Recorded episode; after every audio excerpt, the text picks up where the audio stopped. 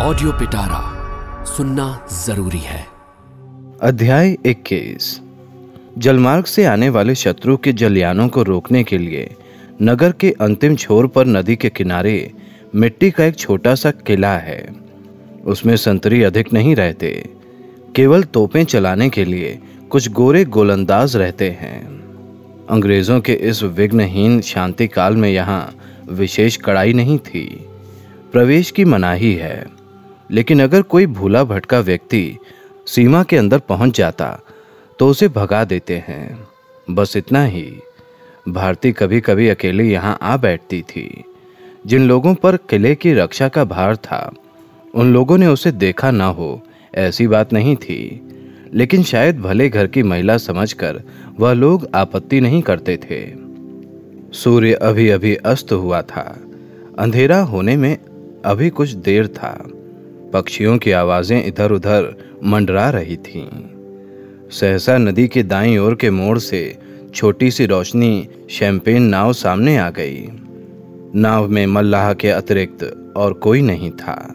भारती के चेहरे की ओर देखकर उसने अपनी बंगला भाषा में कहा, माँ, उस पार जाओगी। एक आना देने से ही उस पार पहुँचा दूँगा। भारती बोली, नहीं। मल्लाह ने कहा अच्छा दो पैसे ही दे दो। चलो। भारती बोली, नहीं भैया, मेरा घर इसी पार है।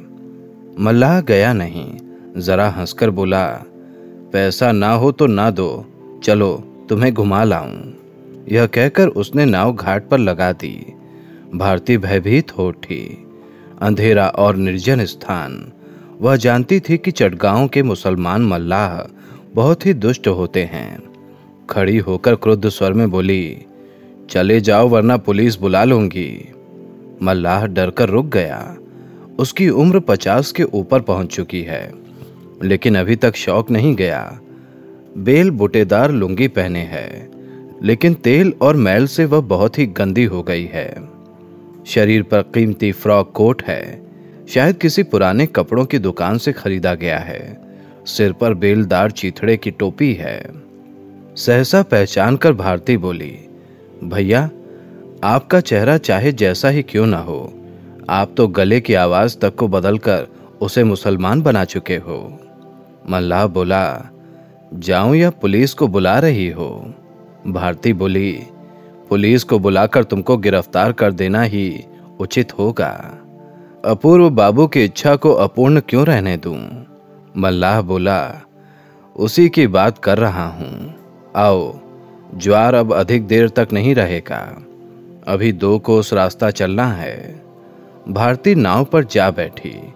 उसे ठेल कर डॉक्टर साहब पक्के मल्लाह की तरह आगे बढ़े। जैसे दोनों हाथों से पतवार चलाना ही उनका पेशा हो। लामा जहाज़ चला गया, देख लिया। उन्होंने पूछा हाँ अपूर्व उस ओर के फ़र्स्ट क्लास वाले डेक पर थे? नहीं डॉक्टर बोले, उनके डेरे पर या ऑफ़िस में जाने का कोई उपाय नहीं था। इसीलिए जेटी के एक और शैंपेन लगाकर मैं ऊपर खड़ा था। हाथ उठाकर सलाम करते ही भारती ने बेचैन होकर पूछा, किसके लिए? किसके कारण इतना बड़ा और भयानक काम तुम करने गए थे भैया? डॉक्टर ने सिर हिलाकर कहा, मैं ठीक उसी कारण से गया था, जिस कारण तुम यहाँ अकेली बैठी हो, बहन। भारती रोती हुई बोली, नहीं, बिल्कुल नहीं। यहाँ तो मैं अक्सर ही आती रहती हूँ। किसी के लिए नहीं आती। क्या उन्होंने तुम्हें पहचान लिया? नहीं, डॉक्टर ने कहा, दाढ़ी मूछे बढ़ाना सहज काम नहीं है। लेकिन मैं चाहता था कि अपूर्व बाबू मुझे पहचान लेते। पर वह इतने व्यस्त थे कि मुझे देखने की उन्हें फुर्सत ही नहीं थी। इसके बाद क्या हुआ? विशेष कुछ नहीं हुआ। यह तो मेरे भाग्य की बात है। पहचान लेने पर वह तुम्हें गिरफ़्तार करा देते और इस अपमान से बचने के लिए मुझे आत्महत्या करनी पड़ती। नौकरी चली गई, लेकिन प्राण तो बच गए। डॉक्टर चुपचाप नाव खेने लगे। कुछ देर मौन रहकर भारती ने पूछा, क्या सोच रहे हो भैया? बताओ तो जानू? बताऊँ? तुम सोच रहे हो कि भारतीय लड़की होकर भी मनुष्य को मेरी अपेक्षा अधिक पहचान सकती है। अपनी प्राण रक्षा के लिए कोई भी पढ़ा लिखा आदमी इतनी नीचता कर सकता है। लज्जा नहीं, कृतज्ञता नहीं, मोह ममता नहीं, खबर नहीं दी, खबर देने की कोशिश नहीं की। भय के कारण जानवर की तरह भाग गए। मैं कल्पना भी नहीं कर सकता था, लेकिन भारती असंदिग्ध रूप से जान गई थी। यही सोच रहे हो ना भैया? डॉक्टर ने कोई उत्तर नहीं दिया। मेरी ओर एक बार देखो ना भैया। डॉक्टर ने ज्यों ही भारती की ओर देखा, उसके होंठ थर-थर कांपने लगे। बोली, मनुष्य होकर मनुष्यता की कहीं भी कोई बात नहीं। यह कैसे हो सकता है भैया? यह कहकर उसने दोनों दांतों को भींचकर अपने होठों का कांपना रोक लिया। लेकिन आँखों की कोरों से आँसू बहने लगे। डॉक्टर ने न तो सहमति प्रकट की, न प्रतिवाद किया। सांत्वना तक की कोई बात उसके मुँह से नहीं निकली। केवल क्षण भर के लिए ऐसा लगा, जैसे उसकी सुरमा लगी आँखों की दीप्ति कुछ फीकी पड़ गई हो। ईरावती की यह छोटी शाखा कम गहरी और कम चौड़ी होने के कारण स्टीमर और बड़ी नावें नहीं चलती थीं। नाव कहाँ जा रही है? भारती को पता नहीं था। अचानक एक बहुत बड़े वृक्ष की ओट में बेलों और वृक्षों से भरे नाले में नाव घुसने लगी तो यह देखकर उसने चकित होकर पूछा, मुझे कहाँ ले जा रहे हो भैया? अपने डेरे पर। वहाँ और कौन रहता है? कोई नहीं। मुझे मेरे डेरे पर कब पहुंचाओगे? पहुँचा दूँगा। आज रात या कल सवेरे। भारती बोली, नहीं भैया, यह नहीं हो सकता। मुझे जहाँ से लाए हो वहीं पहुँचा दो। लेकिन मुझे तुमसे बहुत सी बातें कहनी है, भारती। भारती ने कोई उत्तर नहीं दिया। उसी तरह सिर हिलाकर आपत्ति प्रकट करती हुई बोली, नहीं, मुझे वापस पहुंचाओ। लेकिन क्यों? क्या तुम्हें मुझ पर विश्वास नहीं? भारती सिर झुकाए बैठी रही। डॉक्टर ने कहा तुमने इस प्रकार कितनी ही रातें अपूर्व के साथ बिताई हैं। क्या वह मुझसे बढ़कर विश्वास पात्र था तुम्हारा? भारती चुप रही। उसने हा ना, कुछ नहीं कहा। नाले में जितना अंधेरा था, उतना ही वह तंग भी था। दोनों किनारों पर खड़े पेड़ों की डालियाँ बीच बीच में उनके शरीर पर आकर लगने लगी। डॉक्टर ने कहा, भारती, आज मैं तुम्हें जहाँ ले जा रहा हूँ, वहाँ से तुम्हारा उद्धार कर सके। संसार में ऐसा कोई नहीं है। लेकिन मेरे मन की बात समझने में शायद अब कुछ शेष न रहा होगा। यह कहकर वह ज़ोर से हंसने लगे। अंधेरे में उनके चेहरे को भारती न देख सकी, लेकिन उनकी हँसी ने जैसे उसे धिक्कारा हो, मुँह ऊपर उठाकर वह शंका रहित स्वर में बोली, तुम्हारे मन की बात समझ सकूँ, इतनी बुद्धि मुझमें नहीं है, लेकिन मैं तुम्हारे चरित्र से परिचित हूँ। अकेली रहना मेरे लिए उचित नहीं है। इसीलिए कह रही हूँ, भैया, मुझे क्षमा करो। डॉक्टर ने कुछ देर चुप रहकर स्वाभाविक शांत स्वर में कहा, भारती, तुम्हें छोड़कर आने में मुझे कष्ट होता है। तुम मेरी बहन हो, मेरी माँ हो। यदि स्वयं यह विश्वास न होता तो मैं इस रास्ते से नहीं आता। लेकिन तुम्हारा मूल्य दे सके ऐसा मनुष्य मेरे अतिरिक्त संसार में और कोई नहीं है। इसके सौवें अंश का भी एक अंश अगर अपूर्व समझ जाता तो उसका जीवन सार्थक हो जाता। तुम संसार में लौट जाओ दीदी। हम लोगों के बीच अब मत रहो। केवल तुम्हारी बात कहने के लिए ही मैं अपूर्व से मिलने गया था। भारती चुप रही। आज एक बात तक न कहकर अपूर्व चला गया। नौकरी करने बर्मा आया था। थोड़े दिनों का ही तो परिचय था। वह ब्राह्मण का सदाचारी लड़का है। उसका देश है, समाज है घर द्वार है, आत्मीय स्वजन है, और भी क्या क्या है। और भारतीय ईसाई की लड़की है। उसका देश नहीं, घर नहीं माता पिता नहीं, अपना कहने के लिए कोई भी नहीं है। पास ही पेड़ पौधों के बीच हल्की सी रोशनी दिखाई देने लगी। डॉक्टर ने इशारा करके कहा, यही मेरा डेरा है। खूब आज़ाद था। पता नहीं कैसी माया में जकड़ गया हूँ। तुम्हारे लिए ही चिंता में पड़ा हूँ। तुम्हें एक निरापद आश्रय मिल गया है। काश जाने से पहले इतना ही देख लेता। भारती आँसू कर बोली, मैं तो अच्छी हूँ भैया। डॉक्टर ने एक लंबी सांस लेकर कहा, कहाँ अच्छी तरह हो बहन? मेरे एक आदमी ने आकर बताया कि तुम घर में नहीं हो, सोचा तुम्हें जेटी पर पा सकूँगा। वहाँ जाने पर तुमसे भेंट ना हो सकी। अभागा तुम्हारा चैन लेकर ही नहीं भागा। तुम्हारा साहस भी छीन ले गया है। इस बात का पूरा अर्थ न समझकर भारती चुप ही रही। डॉक्टर ने कहा, उस दिन रात को निश्चिंत मन से मेरे लिए बिछौना छोड़कर तुम नीचे सो गई थी। तुमने हंसकर कहा था, भैया तुम क्या इंसान हो जो तुमसे डर लगेगा? तुम सो जाओ।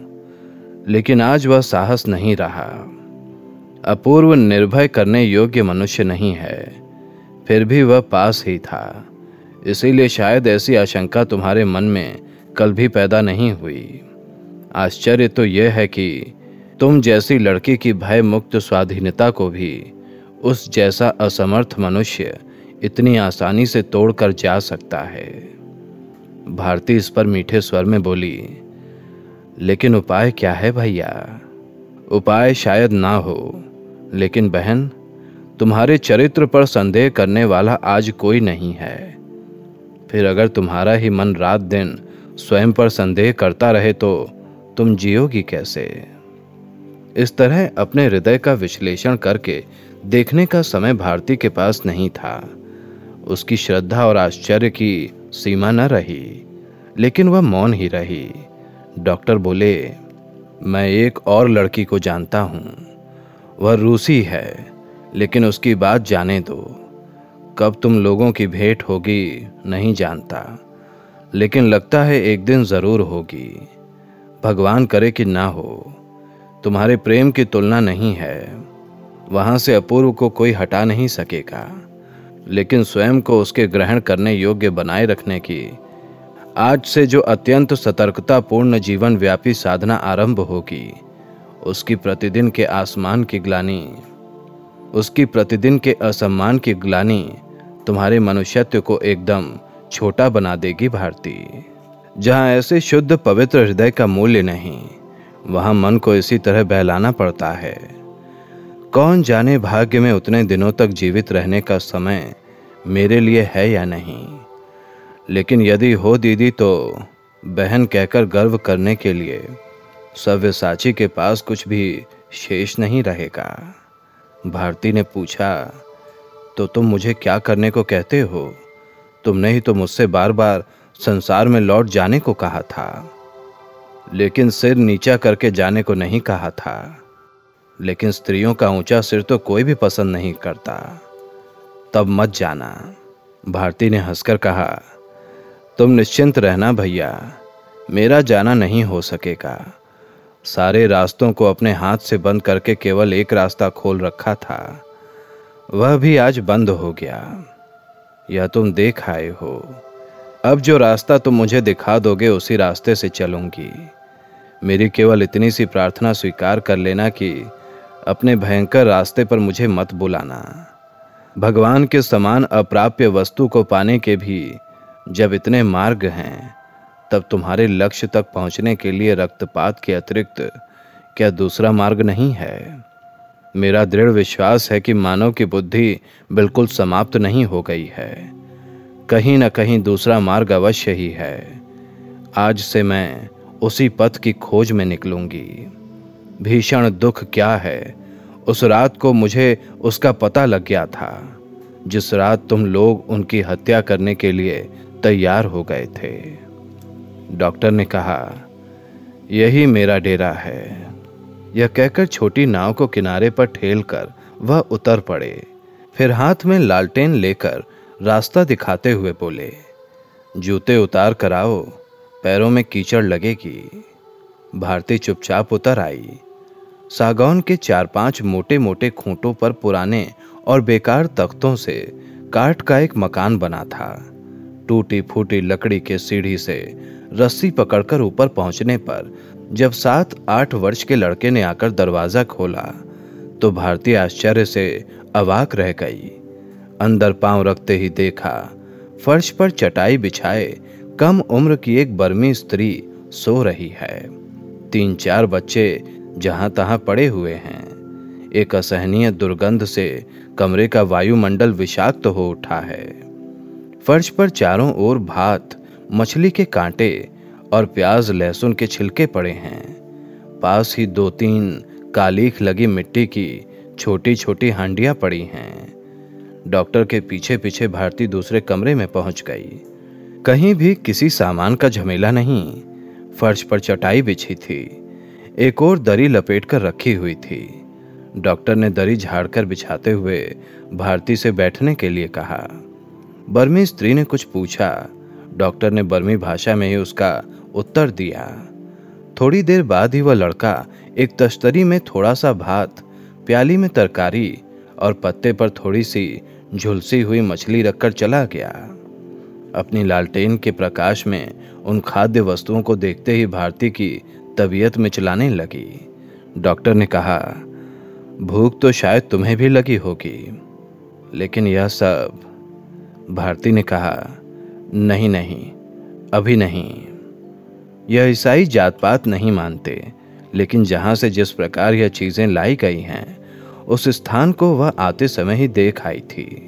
डॉक्टर बोले, लेकिन मुझे बड़ी भूख लगी है, बहन, पहले पेट भर लूँ यह कहकर हाथ धोकर बड़ी प्रसन्न मुद्रा में खाने बैठ गए। भारती उस ओर देख नहीं सकी। घृणा और छाती के भीतर की असीम रुलाई की वेदना से उसने मुँह फेर लिया। मानो सैकड़ों धाराओं में बहकर निकलने की इच्छा करने लगी। हाय रे स्वाधीनता की प्यास। संसार में इन लोगों ने अपना कहकर कुछ भी शेष नहीं रखा। यह घर, यह भोजन यह घृणित संबंध, जंगली पशुओं जैसा जीवन, पल भर के लिए भारती को मृत्यु भी इससे अधिक अच्छी और सुखद दिखाई दी। मृत्यु को तो बहुतेरे सहन कर सकते हैं, लेकिन यह तो तन और मन को निरंतर सताते रहना इच्छा अनुसार हर पल आत्महत्या की ओर ले जाना। इस सहिष्णुता की स्वर्ग या मृत्यु में क्या कहीं कोई तुलना है? पराधीनता की पीड़ा ने क्या इन लोगों के जीवन के सभी पीड़ा बोध को पूरी तरह धोकर साफ़ कर दिया है? कहीं कुछ भी शेष नहीं। उसे अपूर्व की याद आ गई। उसे अपनी नौकरी छूट जाने का शोक मित्र मंडली में हाथ का काला दाग दिखाई देने की लज्जा, यही तो भारत माता की सहस्त्र कोटि संतानें हैं। खाते पहनते, परीक्षाएँ पास करके, नौकरी में सफलता पाकर जिनका जन्म से मृत्यु तक का सारा जीवन अत्यंत निर्विघ्न रूप से एक सा बीतता जा रहा था। और एक है यह व्यक्ति, जो अत्यंत निर्विकार, मन से अत्यंत तृप्तिपूर्वक भात निकल रहा है। पल भर के लिए भारती को लगा कि हिमालय के हज़ारों प्रस्तर खंडों के तिल मात्र हिस्से से भी अधिक वह लोग नहीं हैं। और उन्हीं लोगों में से एक प्यार करके उसी के घर की गृहिणी बनने से वंचित होने के दुख से आज वह अपनी छाती फाड़ फाड़ कर मर रही है। सहसा वह दृढ़ता भरे स्वर में बोली, भैया, तुम्हारा चुना हुआ वह खून खराबी का मार्ग किसी भी तरह ठीक नहीं है। अतीत के भले ही कितने भी उदाहरण दो, जो अतीत है, जो बीत चुका है, वही चिरकाल तक भविष्य की छाती रौंद कर उसे नियंत्रित करता रहेगा। यह विघ्न मानव जीवन के लिए किसी भी तरह सत्य नहीं माना जा सकता। तुम्हारे मार्ग को नहीं, लेकिन तुम्हारा सब कुछ विसर्जित करने वाली देश सेवा को मैं आज अपने सिर पर उठा लेती हूँ। अपूर्व बाबू सुख से रहें। अब मैं उनके लिए शोक नहीं करूँगी। आज मैंने अपने जीवन का मंत्र अपनी आँखों से देख लिया है। डॉक्टर ने आश्चर्य से मुँह उठाकर भात खाते खाते अस्फुट स्वर में पूछा क्या हुआ भारती? ऐसी ही इंटरेस्टिंग किताबें कुछ बेहतरीन आवाजों में। सुनिए सिर्फ़ ऑडियो पिटारा पर। ऑडियो पिटारा सुनना ज़रूरी है।